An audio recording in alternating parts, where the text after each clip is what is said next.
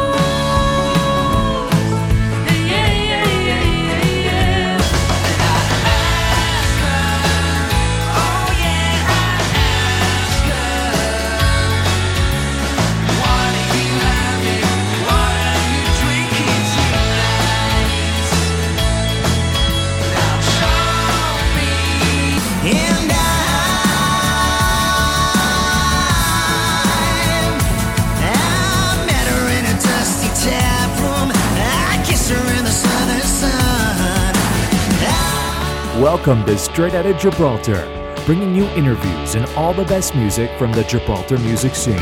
If you like what we do, like us on Facebook at facebook.com slash straight out of Gibraltar. Hey guys, welcome once again to Straight Out of Gibraltar. It's a brand new episode, and uh, today is Wednesday, the 23rd of January, and obviously we're looking at a very cold day through our window right now.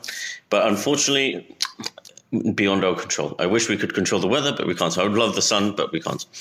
But with moving on to the positive side, we're back with a brand new episode and a brand new guest. We've been plugging it for a few days now as to who our guest will be, and a lot of people seem happy, and a lot of people have been sharing so as well the fact that you're going to be on the show. So I'm going to introduce my guest, and obviously they'll probably get to know his musical journey from when he started to present day. So welcome, Nigel Gunnaber from The Views. Thank you, David. Thanks for having me. So how are you doing today, Nigel? Despite the cold, Too bad, yeah. Busy day at work, but it's it's been all right. So glad to be here. yeah. Well, I'm glad you- have you on as well. So, Nigel, we're going to start with a very simple question. Like I ask all my guests, anyway. The, the very simple question is, how was what was the evolution like for you to start into music? Obviously, you obviously watch it from a young age to present day. So, yeah, I think from a young age, I've always I've always had an interest in rock music. I used to skate when I was young, so just being at the skate park listening to rock songs, that was it. Uh, already that kind of sparked the interest I had in in, in rock mostly. Um, obviously, at school, I had uh, I had some great music teachers, which really inspired me. Um, and then just growing up, I just felt like music was my passion, and I Yeah. kept uh, kept you know going towards music in the sense that I would, I would play the guitar, I'd want to learn you know the drums. I I play a little bit of the drums. Um, so that's kind of my my journey up to around maybe 16, I'd say.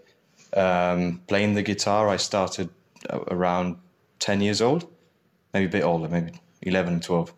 Uh, I started with with Philip Valverde, who's a, was a dear friend.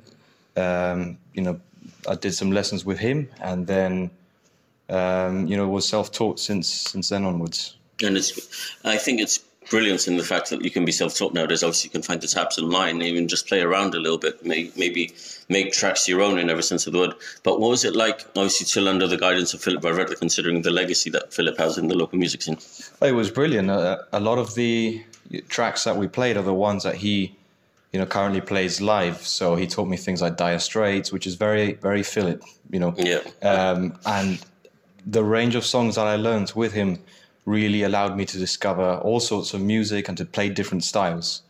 Um, so you know, Philip kind of sparked everything off in sense in the sense of playing the guitar and the guitar world. Yeah. And it's a great thing as well because the fact that he's been around for so long and he's been, and the, many musicians been under his guidance, even when he used to produce the National Day concerts and anything else of that nature. But his his instrumental, and he's not, he doesn't really shy away to play maybe the classical stuff. He just goes for maybe what you like and what it's like he's mentioned. It's what he does live. Like Dire Straits is very rock and roll. Anything rock is like you know Philip's going to play. I remember seeing him I think it was a few weeks ago, uh, um, a few weeks ago, a month ago, you know, at the Pancreatic Cancer Awareness Concert. And it just shows me he did Purple Rain and he does it in his own style and it works. Yeah. And it's like, hmm, you know, one of those things, but in a very good way. You know, he actually manages to make her, himself aware as to what's in around in the scene worldwide and relevance as well. Exactly. Yeah. And it's a very bonus, a big, very good bonus. And you look, and you mentioned there your music teachers. Of course, you had Chris Cortez and Yeah. Mr. Russell and, and many others. So, what was it like to be around Chris and Nathan Russell as well? Yeah, I, I mean mostly Chris. Nathan, I was slightly younger. I was about I was in year nine. Yeah. But I had Chris uh, for year ten and eleven for my GCSE years and A level, um, and it was it was a lot of fun. His lessons were very fun. Uh, the the annual Christmas concert was always a blast, um, and he really made an effort to to put us on. Yeah. You know, put us on the stage and to for us to really rock out. And that was kind of very early experiences for me of, of live gigs. At the same time, I was playing with Hamburger Thieves. I'm sure we'll go into that Yeah. later. Um, but really, you know, school concerts were the start for me.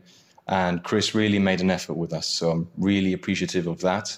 You know, he, he showed us how to perform, not just how to play music, but how to perform. And it's pretty cool as well. Like we talked about Philip, but the same with Chris, it's to be under the guidance of probably one of the most elite and as well. And when you not just being taught by him, but being around the likes of Jesse McLaren, which we'll get into, obviously Simon Dumas and many others. What would you say was so special about that class in particular? The, everyone talks about that's being the start of the youth movements as well. Yeah, yeah, definitely. I think um, we had very good musicians in that that year group. Um, you know, well, Jesse's a year younger than me, but we had some excellent musicians that really um, encouraged others. That was the important thing, really. Um, I mean, Jesse's a far superior guitarist than, than what I am, but he was always willing to have me on stage playing with him, and always willing to coach me to we could play very similar songs on you know school concerts um, it was great. Like, like I said, we had a lot of great musicians um, that year. Obviously, the Dumas brothers as well. Um, so yeah, my, my school sort of music years were were filled with a lot of fun and a Yeah. lot of you know really good music musicianship. And it's great as well because there's so much originality that's come from there. Obviously, the many originals, obviously, which we'll get into in a little bit. But it, it was more the fact that it, I want to say the term kids. I don't want to say I don't like using it, but it's the truth. Um, it's basically the fact that you have like 16 year olds, 17 year olds, even 15 year olds back then, and Yeah. midriff did it a lot later as well, like 14, 15.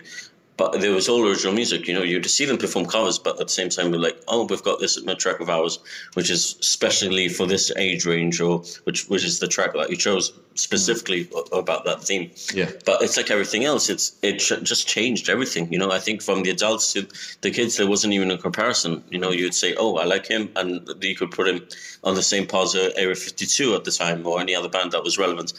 Jetstream was just also starting out shortly after that as well. So there's many things that have happened Yeah. in that movement, with within that movement anyway.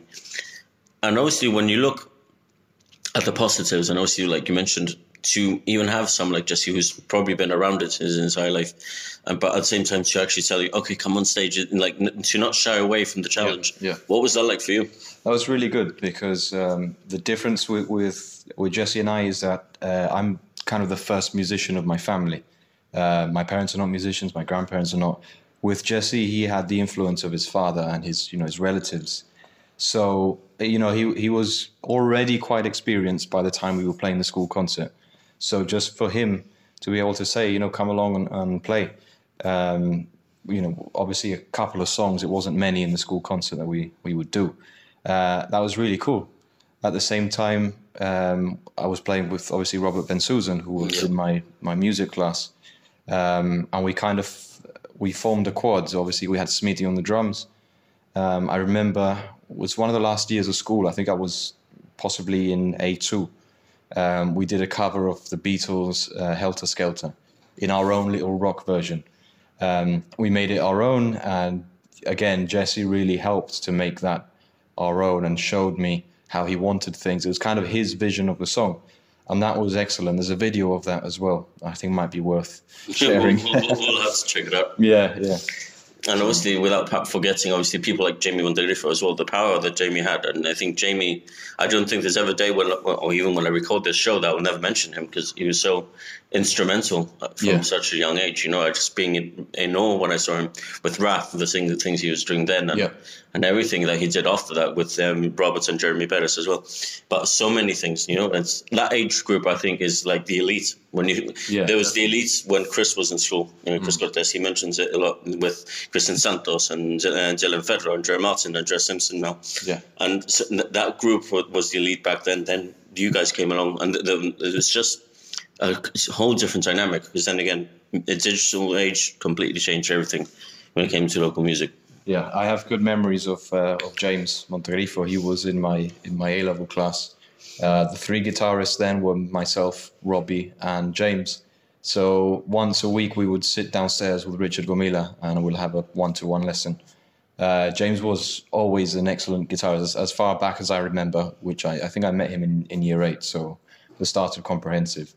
Um, and you know, at the time of his death, he was an excellent guitarist. I, you know, Yeah, probably one of the best in jib. I, I'd like to say.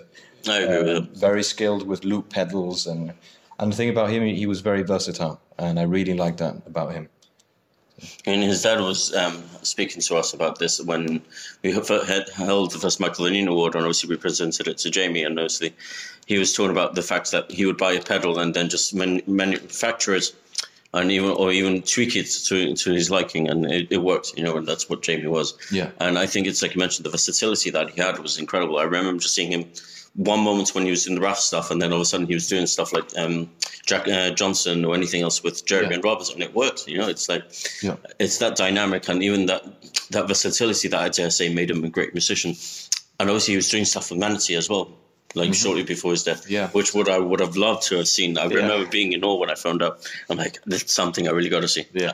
And it, it would have worked in every sense of the word. I think Jamie had that power to make it work.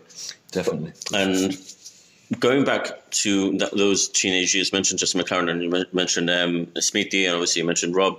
Obviously, Carl was a part of all the keyboards as well. Obviously, the noise were Yeah. the ones that really, apart from this side up, came a little bit later, but the noise were the ones that pretty much broke the mold and said, okay, we can gig like the adults and let's just go out there and do it. Absolutely. Yeah. So, what was it like to see maybe your friends or even like people that you look up to, even though they're younger than you, to actually go and take the plunge?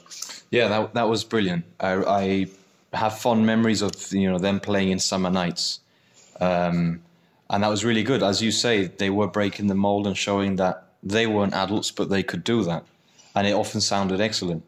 Uh, at the same time, I was obviously playing with Hamburger Thieves, and we we were trying to break the mold, but we we were always a little heavier than than the noise, not so commercial. Uh, but that was always really cool to see that you know kids my age were doing things like that. National Day Rock concert, for example. Yeah. So yeah, it was great. And obviously, tell us about Hamburger Thieves, about that journey. How, how did that happen? Yeah, Hamburger Thieves is it's an interesting story. It, it started with a YouTube video. um, I posted a, a cover on YouTube of, of myself playing a Jimi Hendrix song, and at the time, Hamburger Thieves were already quite you know quite established, especially at you know in the rock on the rock scene. Yeah. So uh, a mutual friend of mine and Sean's, Rachel Bias, she um, was approached by Sean to find a guitarist. Um, their guitarist had left, so she showed him the video and uh, you know my YouTube video, and Sean got in touch. So I kind of had um, a bit of a like an audition, but a very informal audition Yeah. in the band room at the time, which was under Rock on the Rock. It was uh, it was me, uh, Jerry, Sean. I think Jerry's girlfriend was there, and I just played a little bit, and then they they just said, yeah, like you know, join us. We need a guitarist. Let's do this. So I was with them for a little while. I played uh, a few gigs, a few really good gigs, um, such as the the students' party, the GSA party.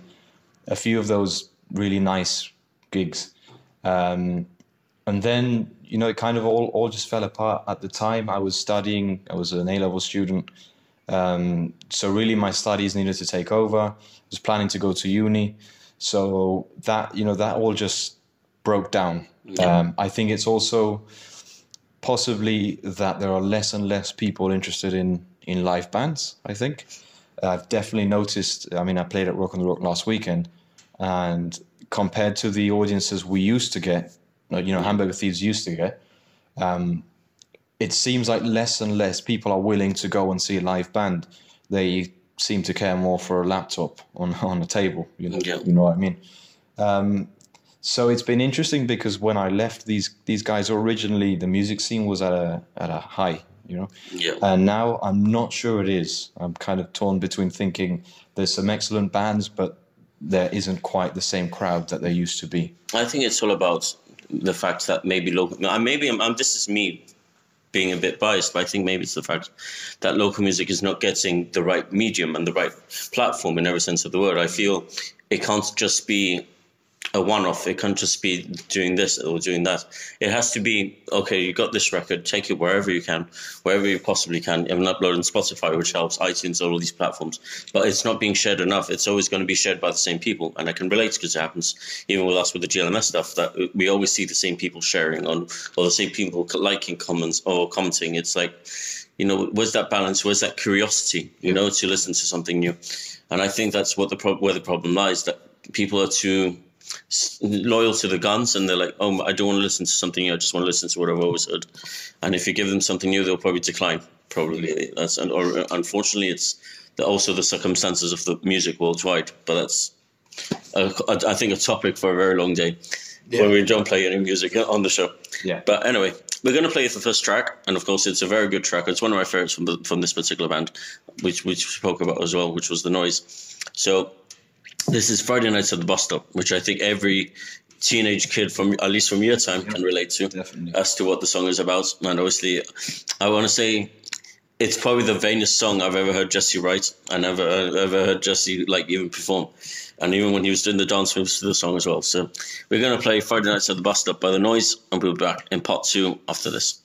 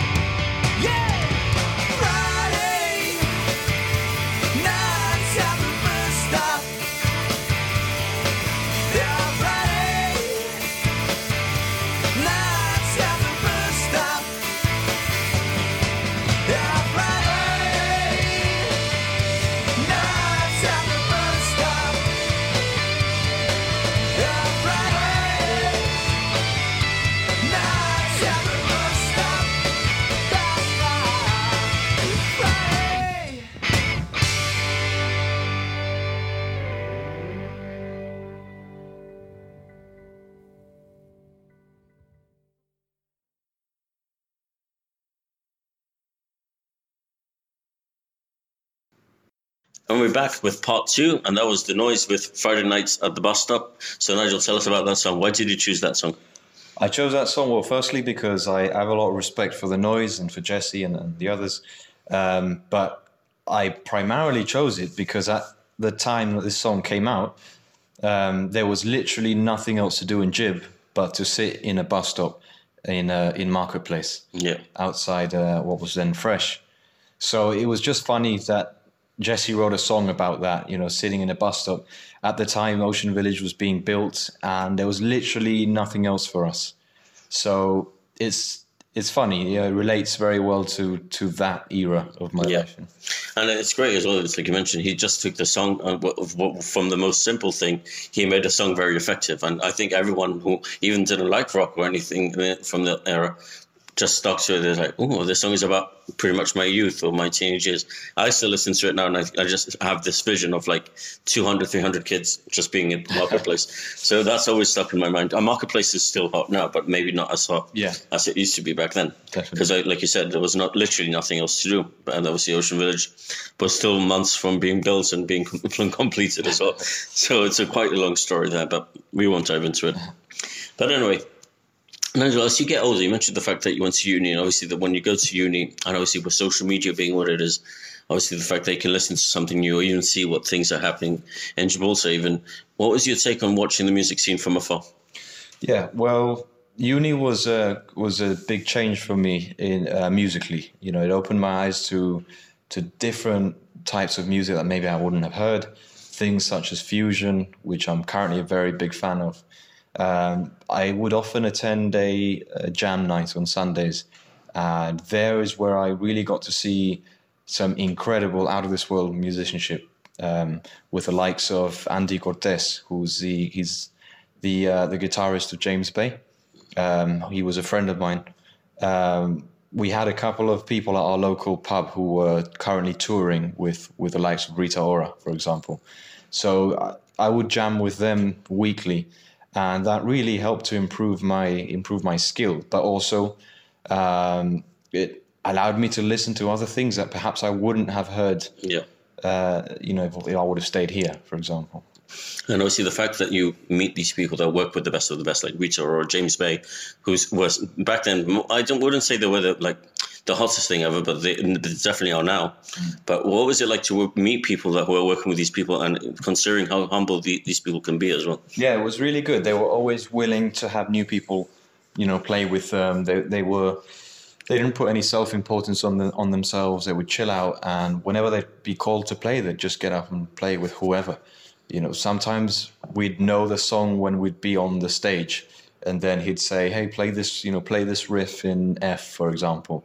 And that's how it was, and it was. It really taught me how to improvise, which is Yeah. one of the things I always like to do anyway. Whenever I play a gig, I like to have a you know a solo that's maybe in, uh, improvised. Um, but it was really cool that these people were in you know industry professionals, Yeah. and they were there on a Sunday night at a pub, you know, willing to play with anybody. That was really awesome. And it shows you how much they want to give back to musicians who perhaps want to make it on that world stage as well. Yeah, definitely. Yeah. Uh, the other thing about uni was that um, my girlfriend studied music, music production, and we we lived together for the last two years of my my uni career. I did four years. Um, the last two we lived together, And on weekends, um, we'd go to gigs, would see some of her mates perform, you know, music students, um, places, you know, like Fulham and Camden. Um, really cool places playing really cool music. Yeah. Um, and that was amazing as well because again, I was listening to things, you know, bands playing originals um, that you probably wouldn't find here, in the sense that the, the musicians were inspired by their own backgrounds, and some of their backgrounds were quite extraordinary. Yeah. and and maybe not your typical to to Gibraltar. I think the resurgence and ever since I thought everything changed. Like with when it come, came to original music, we spoke about the noise during it from a young age, but there was obviously the fact that this side up came along as well, did it, the midriff, and many others. It wasn't ju- wasn't just the young bands. I think it was more the fact that okay, we we've got this platform. It's called social media where we need to promote our own material or promote our gigs. And obviously, as like you mentioned, even though the gigs maybe now uh, were not are not as attended as they used to be before. But before, like everyone would just attend in their masses, even if it was just to see a cover band, and it worked to a certain degree. But it was like bands like All the Answers, which uh, Jerry was a part of, and many other bands. You know, I think it was the fact that the, everything was starting to change when Facebook was starting to become this medium that what that we know today. Yeah. But it, it works, you know, to a certain uh, degree. But in London or any other place in the world, original music is like a norm. It's like okay, if you don't do your own stuff, you can do your own covers, fair enough. Yeah. But if you have your original stuff, you never know who's going to hear it. Yeah, of Sort of thing. Yeah. And I think that's what I can relate to that a lot with with so- social media, with Facebook. I would say to every local musician, like you, if you have your original, you never know who's listening. If somebody shares it, somebody works for I don't know Universal or works for Sony or works for Roadrunner Records, well, you never know. Yeah. And that's the the true magic of social media and YouTube and all these platforms as well. Yeah, definitely. There, there was a promoter in London called Hotvox, um, which we are, we're currently in touch with now with the views. Um, and they, they would often put out a lot of young bands, so much so that um, one one evening Jesse sent me a message. He was playing with the Raccoons back then, and he said, "W- "You know, would you and Cyan, my girlfriend, like to come and see us?" I can't remember exactly where it was they were playing, um, but we went along that night, and in the basement of this very run-down pub, um, I saw you know I saw Jesse play, and I, I met up with some old friends. Stuart Cavilla from Breed, who's um, was a, a friend of mine, a friend of my dad's, and it was really cool. It was like being back in Gib again. You know, the Yeah. audience was Gibraltarians living in London, uh, and that was another thing of London, another experience that I really enjoyed. You know, seeing some local people play live whenever possible. And we, we, we, one of the tracks that you chose is by Breed, Yeah. and we can talk about Breed a, a little bit in more in depth as well. The fact that they went out similar to many other bands, but I think they went worldwide, and they think so many, they did so many things that not many people even know of. To this day, it's like they performed with Ozzy, they performed with the best of the best in mm-hmm. music. So, what was it like for you to see a Gibraltarian band or a Gibraltarian band based in London to take mm, to the world stage? Yeah, that it was very different because very often you see bands playing the likes of K-Smiths, or back then it was the Coach Park, you know. But it was really cool to see them play in places like Camden and uh, West London and all these these places, and then knowing that they were Gibraltarian. Yeah. Um, so, like you know, like I said, at that, at that time, Stuart was living in in London. Now I think he's he's in the process of moving here, or or possibly already here. Um, but I I know he would often play gigs, and I think back then he was with the Heretic Order, so he was playing here and there. Um, funnily enough, actually, a, a friend of ours um, in in the UK, a uni student, he plays in the band um, called uh, One Last Thrill, and one of their gigs they met a Gibraltarian, so he was the he was the sound guy, the Gibraltarian. Um, so I asked him, know, who was he? Do you get his name? He's and my mate said, yeah, his name was Danny, and he had uh, he had dreadlocks. I thought, yeah, I know him. It's Danny Felice, who I think does live, you know, Yeah, that's what he does for a living. Yeah. So that that was quite funny because I think he was playing at the Underworld in Camden. I can't remember, and Danny was doing the sound that night. Probably. Danny moves around quite a lot. Yeah. And he won't mind us saying that, I think. but I think it's, like you mentioned, it's the fact when you get to meet, well, people who probably like Breed and or anything else. I remember once, this was, I think maybe 2010, 2011, and having a, a Breed 7, uh, a Breed 7 7 shirt on. And I, I see this tourist walk by. And I was like, oh, you know Breed 7 7? I'm like, well, yeah, they're friends of mine, you know? So he, he was like asking like the million dollar question. He was like, what are they like? I'm like, want to know the truth? He's like, yeah, yeah, yeah, yeah. Just like you and I. to be honest, they're the most humble you'll ever meet, considering what they've done. You know, and, uh, when you look at that track record, what they've done, it's like it takes like a who's who of music as to who they've performed with and who they haven't performed with, even. But it's all the inspirations that they have and they had at the time all combined into one, and it works. And it's the same thing Yeah. with the Heretic Order as well. I think I attended that gig. That was at the uh, just you know past the runway in that Yeah, coach in park. Yeah, I remember that. Yeah, yeah. It was a very rainy day. That It was the Insects album. Yeah. I, I remember. Yeah, good memories. 2009, if I recall that. That was 10 years ago in December. yeah, And I remember just the the day was flooded by rain, and everyone was thinking that it was going to be cancelled, but it wasn't. no, it was good. It was a very good gig, one of the best ones I've ever attended for sure. Hmm. So we're going to play Breed, and this is La Ultima Hora, which is a great track all around, and one of the best, I just say, from anything I heard. And believe it or not, the first time I ever heard this track was in Kerrang as well. So it's got a very good story. But that's the story for whenever I get an interview done to me as well, or being conducted on, um, on myself. But anyway, Breed 77, La Ultima Hora, and we'll talk about the track shortly after this. Enjoy it, guys. And that was Breed 77 with La Ultima Hora. So why that song in particular, Nigel? Of all the best songs, that, or great songs that Breed have. Well, I mean, as I just mentioned to you, I wanted a range of different genres of music in my in in my choices for this. Um, but that's I think that's the first song I ever heard from Breed, um, and it always it it stuck with me. It was heavier than the things I was listening to. I really enjoyed it. I like the different uh, tones of voices in it as well. Um, you know, Paul can scream, but he can also sing in a very you know normal tone. So that one especially because I think that's that's a good example of what Breed are. They they are you know they they have various tones in in vocals, um, but also they sing in English and in Spanish. Yeah. and that song kind of depicts that quite well. There, I believe there's a Spanish version of that as well. Yeah. I could be wrong. but- It's a, it's, it's a great song all around. It, it doesn't matter what language it's sung in, it's still a brilliant song. One of my all time favorites from that particular album, and even by Breed themselves. So, moving on. Obviously, you mentioned the different styles of music, and one of the, the styles of music I just say that's more relevant now as to what there is in the world, really, is the fact that this particular band just started out of something and then it's transformed into themselves into probably the hottest thing in the Gibraltar music scene today, I dare say. And obviously, we're talking about Jetstream, and obviously, what was it like for you to see the early days of Jetstream transitioning on to now, considering that you're doing more or less the same kind of music as well? Yeah, it was interesting. Uh, again, I, I think I have my first memory of seeing Jetstream, which was a Summer Nights gig, um, you know, many years ago. I remember Jesse, I think, possibly joined them for, for a song. I think it was Dakota. Um, you know, early Jetstream was was good as it is now. Um, you know, I'm no one to judge, but uh, their song choices were were just right for the audience. You know, the likes of the Killers, Kaiser Chiefs. Yeah. they were what was in fashion then, and young people went out to hear them because their songs were what was what was styling. Yeah. Um, so yeah, it's been interesting to see Jetstream evolve through the years because that's what they've done. They've they've evolved to to an excellent band. But early on, they had it just right. You know, their song choices and their presence on stage, everything about them Yeah. was just right. And it's like you mentioned, the song choices, I think even Nolan will be testament to this, is the fact that it, it was fun to see like all the like people who maybe not even people they, that they knew, but new audiences just enjoying the covers. And then obviously when they transitioned, uh, they made that transition to have their own originals in 2014.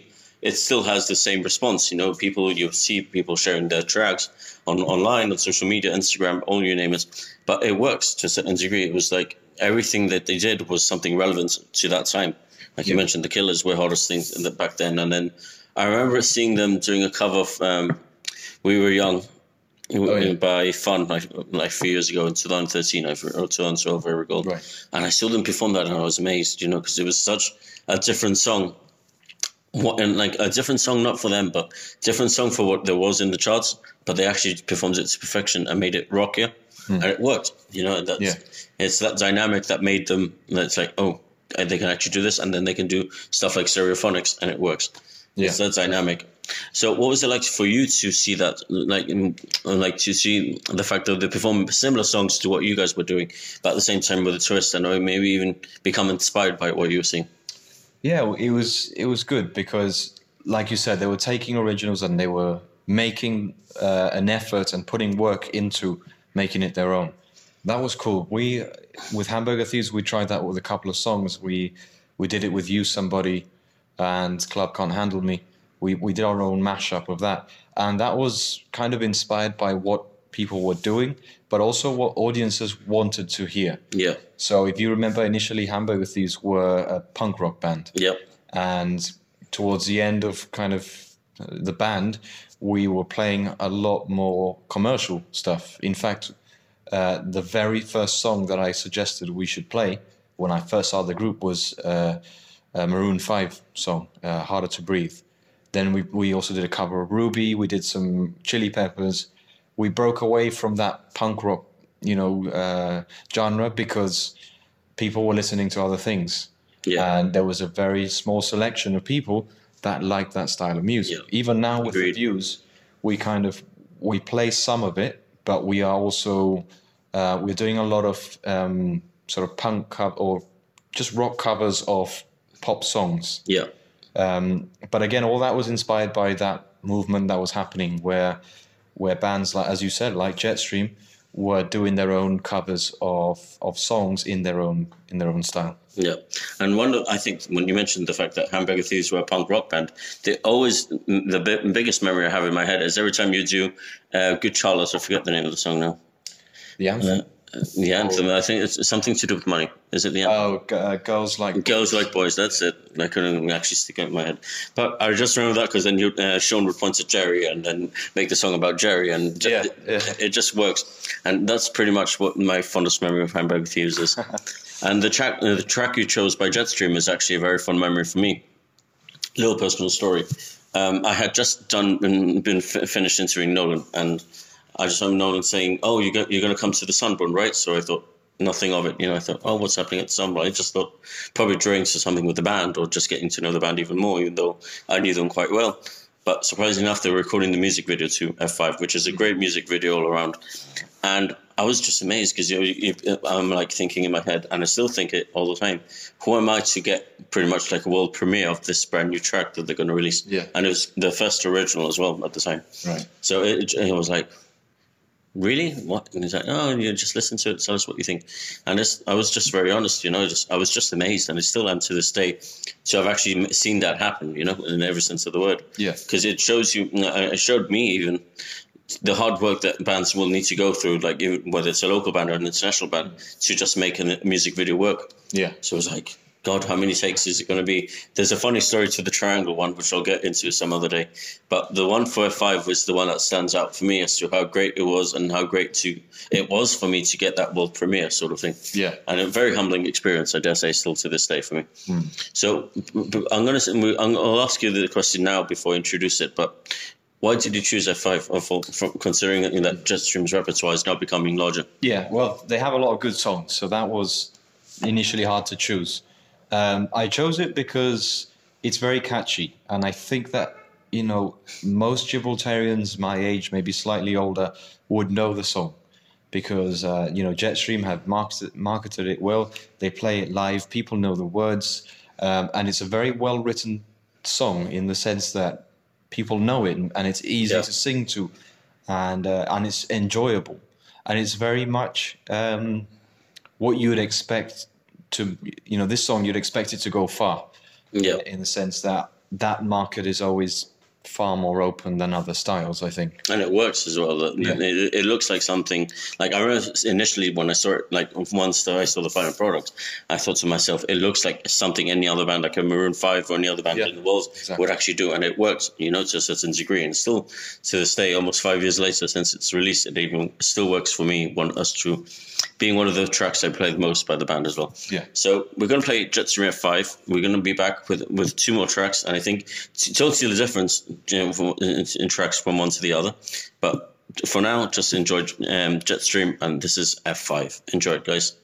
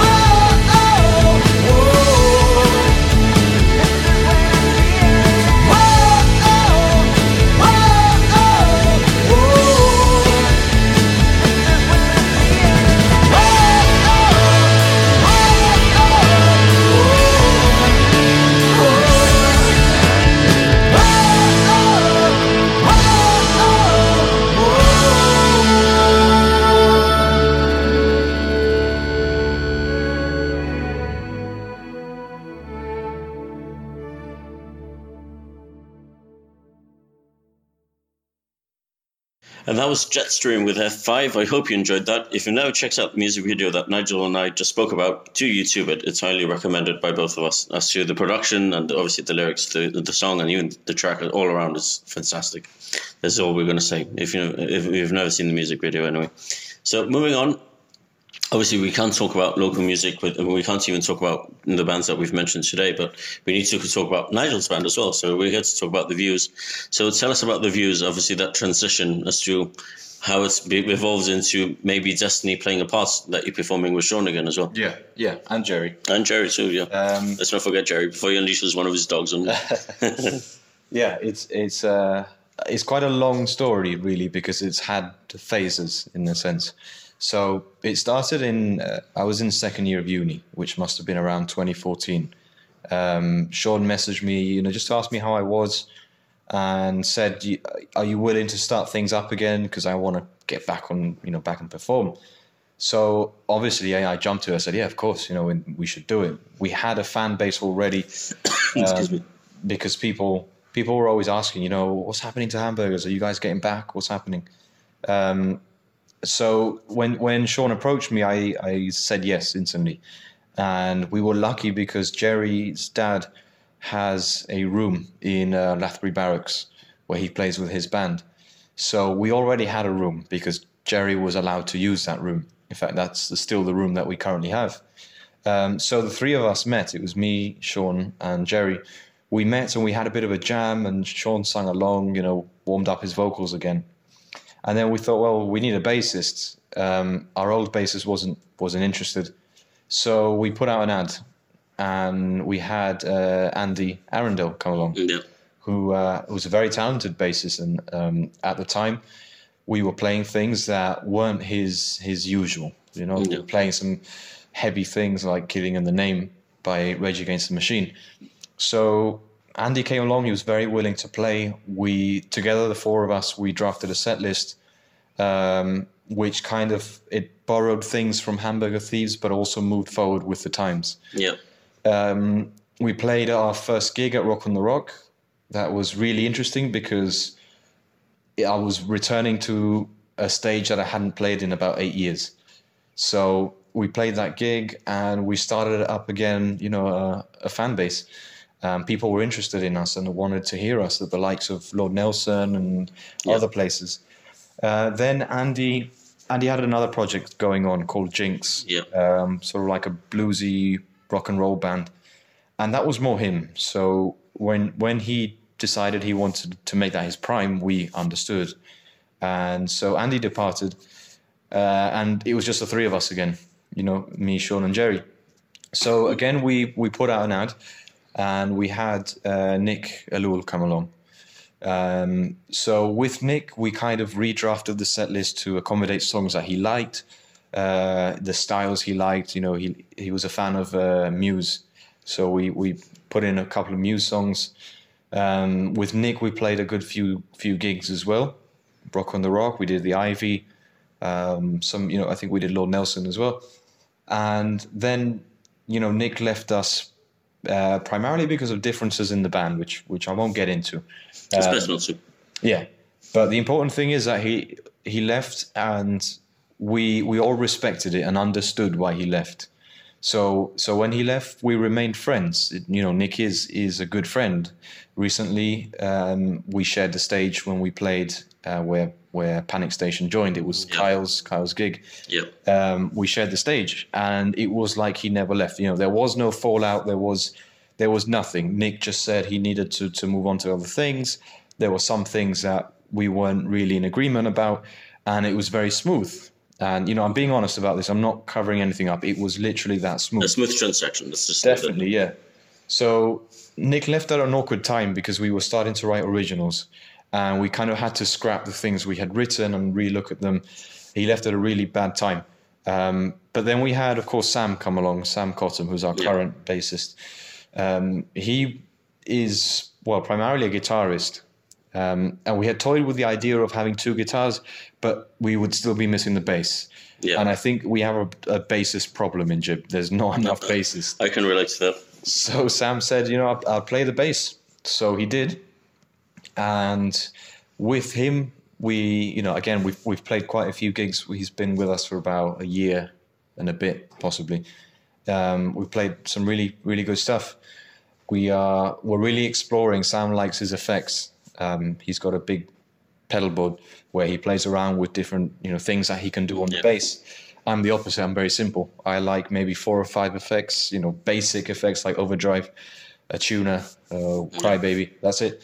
Um, and with him currently, we are, you know, we're happy in the sense that we are really pushing forward. We're making ground in terms of writing originals and even things like making our own versions of songs. So we're currently covering um, "I Can't Feel My Face" um, by The Weeknd. We we do a cover of that. We do a cover of Skyfall, the James Bond song, and it helps when the whole band is in tune and willing to to change the song, you know, around to our style. So that's kind of the story up to now. Really, uh, it's been you know, it's it's been a quite a journey for us because we've we've always had bassist problems. Yeah. the rest of I us. think it most bands in J but uh, can relate to that. Even drummers as well. Yeah, yeah. The rest of us have always remained intact, always been willing. I mean, it's harder now because because Jerry has you know Jerry has a girl. Uh, Jerry's married. Sean's married. Um, I'm you know working, which I wasn't when I was a teenager. Yeah. I have a demanding job. I'm a teacher, and it's it's a lot harder now at this age. I feel to for all of us to find the right time to to go there and rehearse. Welcome to adulthood, they say. Yeah. that's pretty much it. But you mentioned the fact that you guys put- like do your own covers, and obviously not with a twist, like to make them as original as possibly possibly can. Is the idea there to maybe perhaps record them and release them as an EP, sort of thing, or maybe Uh, along with the originals as well? For now there's there's no plans to record our covers mostly because of the you know the work that goes into the licensing should we want to distribute the song. Yeah, um, so for now covers we're kind of we're not working as hard with covers we're working harder with the originals. Um, we have an original which we haven't recorded yet but we've rehearsed a number of, ti of times. Um, and that original came from some notes that uh, well some you know rough song notes that Sean found that he wrote back in the Hamburger Thieves days. So it's a very uh, sort of teenage song, kind of. It sounds very much like like what you'd expect Blink to play. Maybe not so much the style and the chords, but more the lyrics. Yeah. In fact, it references Blink 182 as well. Um, so we, you know, Sean dug that out, and we've worked on that to make it a kind of a bit of a ballad because it's quite a slow song. Now the issue we have with that is we don't really want to release it before coming out with something that's not a ballad. Yeah. So currently we're working on songs that are more to our style because this one is kind of it's not our style. It's a bit like Avenged Sevenfold playing Dear God. Yeah, You know, it's agreed. the it's the special one that's not usually their style. yeah, Um, so we're holding back on this one for a little while while we get some other songs done. And once that's done, we plan on, you know, possibly if we're lucky enough to play the GMF, for example, which is what I was going to get to. Yeah, then we obviously could- the clause in the MTV Gibraltar calling involves the fact that you need to have original material now. Now the days of back of the old GMF regime have changed, obviously with MTV Gibraltar calling and an Angel, but it works, you know, to a certain degree. I think it makes bands want to work hard and push hard Yeah. to try and get that slot because it is a very good slot and it is. Uh, um, I think it's a slot to be recognised for people who have maybe not seen your music before Definitely. or heard your music before as well. So there's more intrigue, and I, I just say, even in in the last two years since um, Neon Angel took over, there's been more people willing to see the local bands for that primarily that reason. Because if you listen to like a Jetstream song or Leila Bougeja or Leila Rose Band or anything related to that, you're gonna think, oh, where's this been? Is have they got an album or, or have they got or maybe releasing an EP? You just search for them online, you do whatever. And it's actually worked to that advantage. And mo- I've heard of more bands that are working on that material primarily for that reason, just to get that slot. So yeah, perhaps MTV Gibraltar calling is in your future. You never know. yeah, that's the, that's the plan for this year. That's the aim to have enough material, uh, not necessarily recorded, although we are in the process. Uh, we're lucky that Sam has good, uh, you know, good equipment for recording, and at, at his house we have recorded some demos of, of things. Um, but that's the aim for this year, definitely, to try and get out there with originals, try and make it to to uh, the MTV stage. If not this year, then you know next year. But we need to set ourselves a target so that we can we can work hard this year. Otherwise, you know, Yeah. we're slack. So Uh, but you never know. I think all things are possible in, in life. And obviously, we're going to play a track now, which is very different. And obviously, considering what the last track is going to be, people are going to be like a bit WTF. I'm not going to say the three words, but I don't want to get into trouble. but it's one of those things that it stands out in every sense of the word. And obviously, the music video to this is also what we talked about. It's simple, but it's effective and it works. And obviously, it's Dead City Radio's Keep, Keep 'em Coming. So tell us why that song in particular. well, I really like the vibe it has. Yeah, so do I, You know, actually. I, I like the. It sounds like a typical '80s song. Um, just everything about it—the riff, the the vocals, the high pitched vocals you'd expect from Led Zeppelin and, and the likes. Um, everything about it, I just I really like it because of that. It's a kind of rock vintage song. Yeah. Um, I know I know the guys. Obviously, I, I know um, I know James, and he's he's an excellent vocalist. And for me to leave him out would be you know would be a sin. I think I think he's he's excellent. So he does deserve to to be here on on this. Well, I always say to many people, I don't think there is a straight was. I don't even think there's a GLMS. Like the fact that I re, I rebranded it and brought, brought it back with the blessing of the three previous regime from the three from the previous regime rather without James Gulato. I didn't like back then when I was 15, 16, it was all Murder of Pros with Ron Sampere and mm. obviously Stuart Whitwell from Jetstream, Glenn Zemet, and obviously Jonathan Shepard Capurro. I, and that was what changed for me. And obviously, I understand why people still, to this day, even when it's not um, Murder of Pros, it's Voodoo Monkey, then it's not Voodoo Monkey, it's Dead City Radio. Yeah. And that transition, it's like you said, it's very 80s. The pitch is there, and the right, and the tools are right there in the right place. Yeah. And the same thing with that music video. It's it's all recorded with the GoPro as well. So Yeah, It's like, yeah. And So- it's, it's recorded at Rock on the Rock, which is yeah, you know even better. that's got that vibe to it as well. Yeah. I guess I could be rocking the Rocks anthem, but that's just me.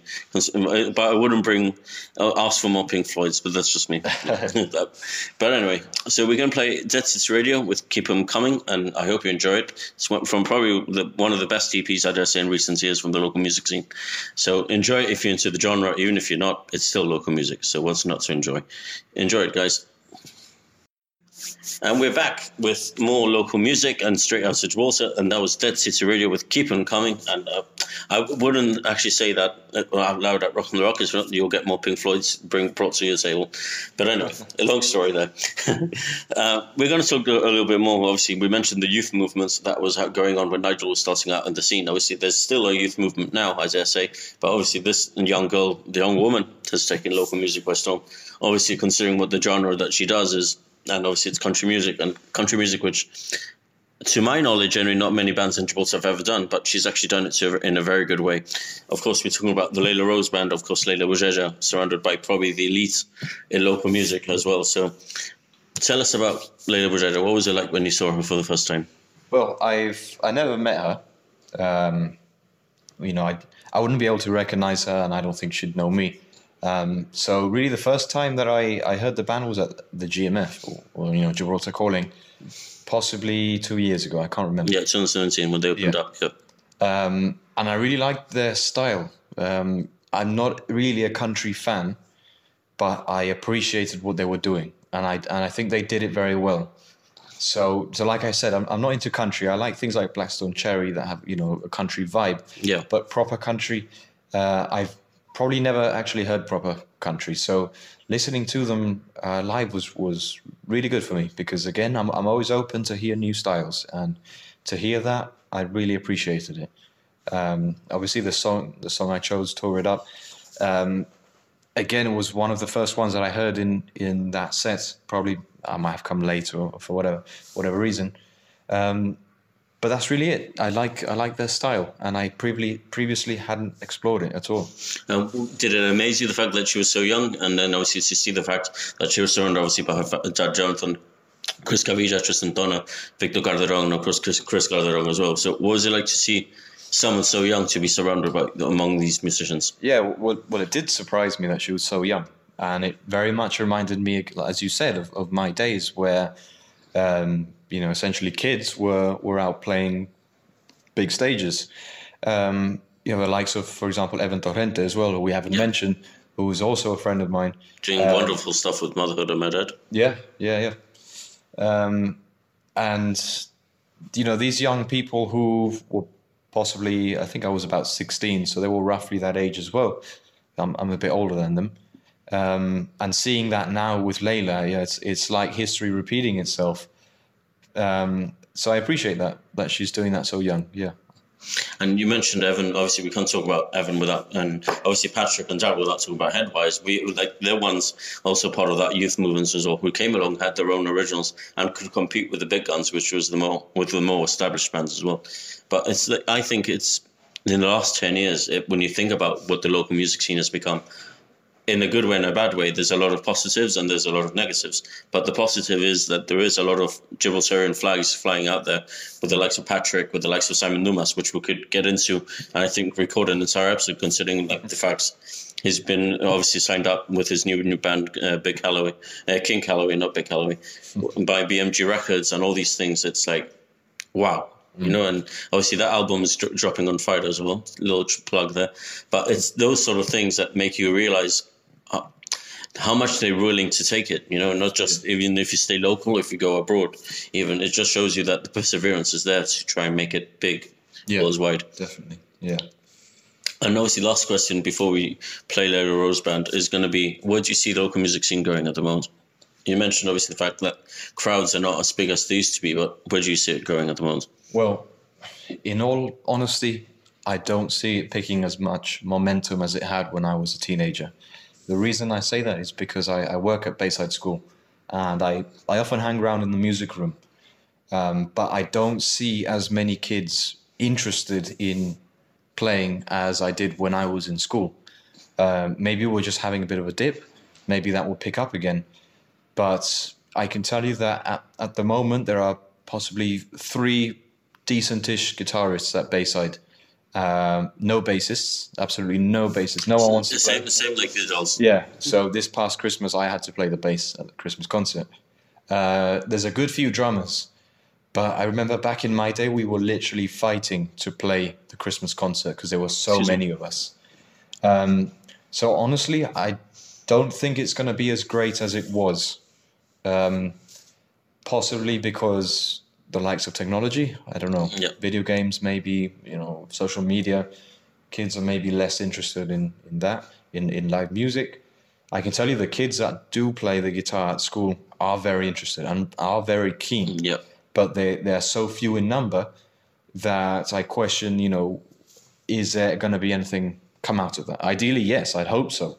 But you know, let's say out of out of the ten guitarists that were in my school year, only really, you know, three or four actually continued to do live music and all that. Yeah, and obviously with the resurgence of uh, resurgence of grandpa as well, like it's everything else. You know, you, these kids want to learn music, but you never know when the time comes when it's like 15, 16, like you mentioned, whether they all continue, whether it's just a skill that they want to have. You never just never know.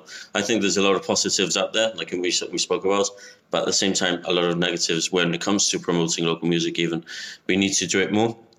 And well, which is obviously the segue, which I always mention at the end of the show.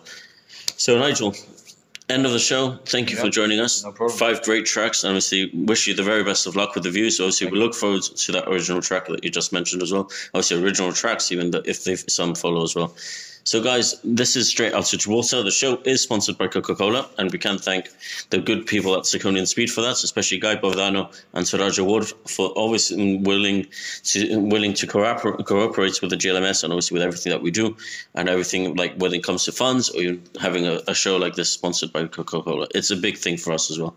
So, guys, we'll be back in two weeks with a special guest, and we're not going to give too much away about who our guests are, but it's actually a band this time. It's not actually not an artist or not even a, a guitarist. It's actually a band. For, it's not a singer songwriters this time. So, guys, keep, keep supporting local talents because when you do, you're keeping local music alive. We'll be back in 14 and have a good week.